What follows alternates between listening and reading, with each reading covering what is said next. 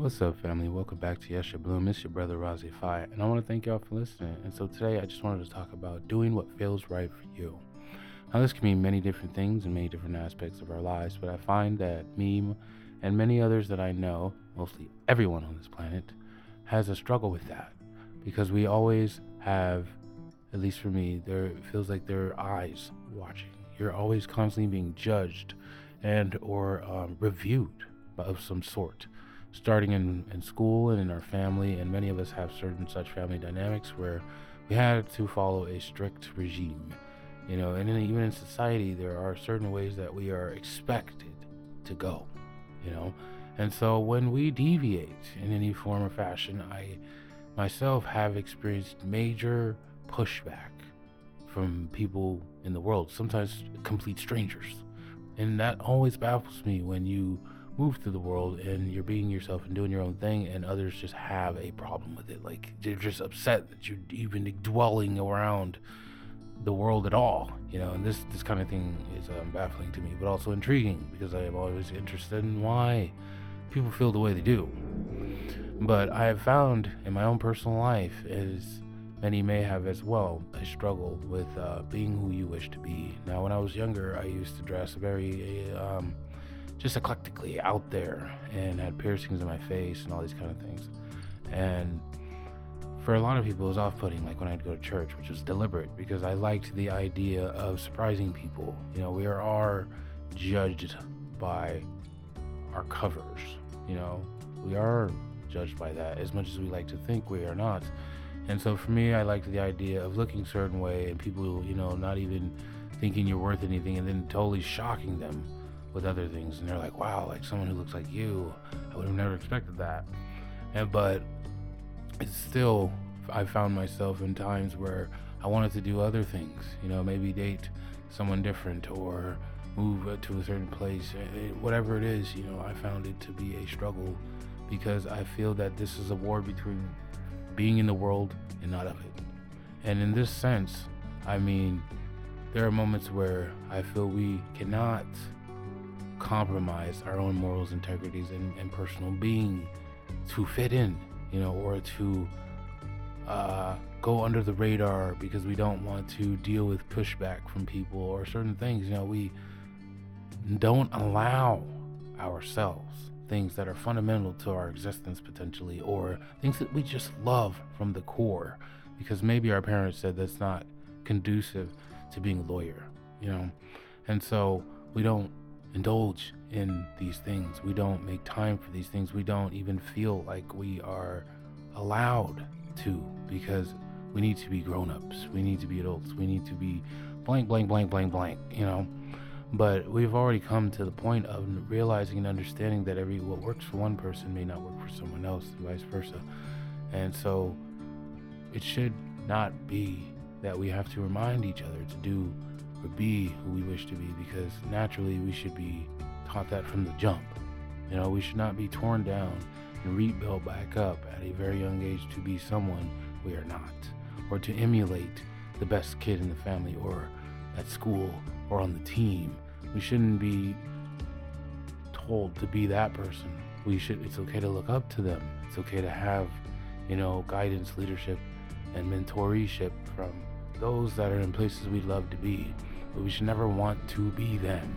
We should never even tell ourselves or tell each other or children to be that person because you're robbing that person of their own individuality, in my opinion. And this is important because as we get older, and like many of us are moving up into our 30s, I find a lot of people struggling between struggling between their work life and their personal life, you know, because in their work life they feel like a drone. They're doing something they didn't really ever want to do.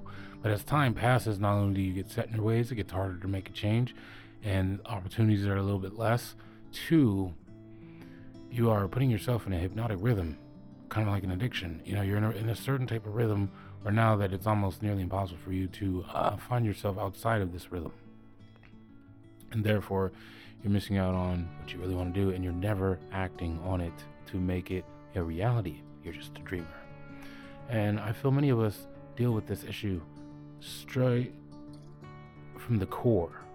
And it begins with the fear of doing or being or judgment of who we are and who we want to be or what we like. We shouldn't feel bad if you like to play video games or watch anime. You shouldn't feel like less than compared to another person. If you're working at the same job, you're making the same amount of money. You just choose to do different things with your lifestyle. You're a different individual. It's like expecting one type of tree to grow like the other. They need different kind of treatment. And if you give them all the same type of water, you give them the, all the same type of nutrients, you might kill one while you're benefiting another. And I kind of see life like this, especially as we grow as individuals, but also collectively. We are not meant to necessarily be like other people. We are, we are meant to grow together. We teach each other, we influence each other, we share, and we feel collectively. But we are individuals. And so when you're not able to grow at a young age, in my opinion, as an individual, and you're forced to be your parent or whoever, you're being robbed of the right of individuality. And most of these people I find are alcoholics. They're my age, drug addicts. And they all talk about the same thing when they go into their states. When they get loaded, they all start talking about their child stuff their parental strictness and the restrictions and the abuse and all these things. You know, they're still living it, they're still there. Because at the time where the individual was just barely being formed, it was stopped. It was it was halted by traumatic experience, by someone else's intentions, by a lifestyle that has been implemented in your mind through television, media, fan, friends, family, whoever, however, completely cut your individuality off from growing. And so you grew as a half being, in my opinion, a half person. You were someone else hoping to be who you want to be. And so you dream of being that individual you know inside that when you were a kid started to form, but you never got to hold on to it, you never got to cultivate it. And so you dream of being better. And healing to many of us is being who you really are. And it shouldn't be this way when in the beginning, we should already be allowed to be who we are, despite, you know, if we pass calculus or not. You know, we shouldn't be told, well, you need to straighten up and fly right like little Timmy, or you're gonna be a bum. You'll be working at McDonald's. Because this is things that we heard when we were kids. And this is supposed to be motivating for many of us. For certain people, it may have been, while for others, it's just completely debilitating. And so we have to get out of this idea of following, accepting norms that aren't norms for you, you know, or adopting ideals and structures of ways of living that, you know, may not really be conducive to who you are when you you start to find that out. And sometimes we have to do this. I feel it is healthy for us to adopt these lifestyles and different things, you know, not to our own detriment, but to the point to where we grow and learn and we grow out of things, and you understand like, oh, this, this really isn't me anymore, but it served its purpose in its time because that's where I was in that early incarnate of myself. But here and now, I am able to healthily accept the changes and the growth and able to let go of these things instead of feeling like a full on identity crisis and you're just completely lost. I feel like many of us who experience that in such a deep manner is because there hasn't been an identity at all. And so there's a seeking for it in general. But us, others, many who have struggled between two worlds, which is usually the rebel, is, is this person who knows what they want, who knows what they are, but refuse to give it up. And so you do what you need to be do, but then you make crazy, random, rebellious moves that just mystify everyone else. And in an attempt to liberate the self. And so there's the one who is unaware of it at all and who is starting the path to find it in general because they have dreams about it. They see it and they, they haven't fully ever began to even show it at all. So their journey is right there. Same journey, different degrees, might take the same length. No one's ahead of anyone, no one's behind anyone. It's just different aspects of where we begin this, uh, the same trail.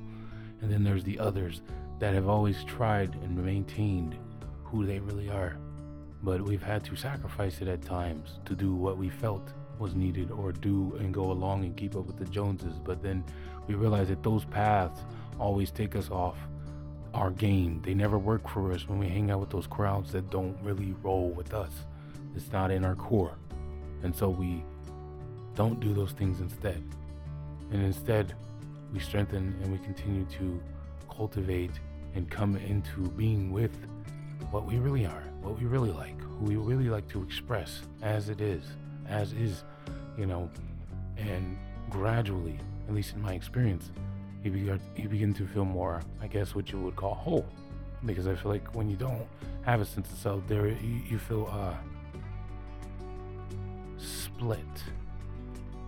And so you're being this person that you no longer want to be, who you've been taught to be, and then you're seeking the real you. So we're split. So in my mind, when they come together, they become more whole.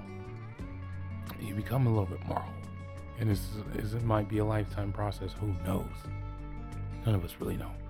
It's, unique to the individual. But in my opinion, it starts. This is one of the starting points of the many different feelings that you understand and, and experience as you grow, as you change, as you cultivate your own personal path, your own personal destiny that doesn't necessarily have to be conducive with everyone else's. You don't even have to share it with anyone else. It doesn't have to be anything like what society, family, or anyone says you should do. It's unique to you.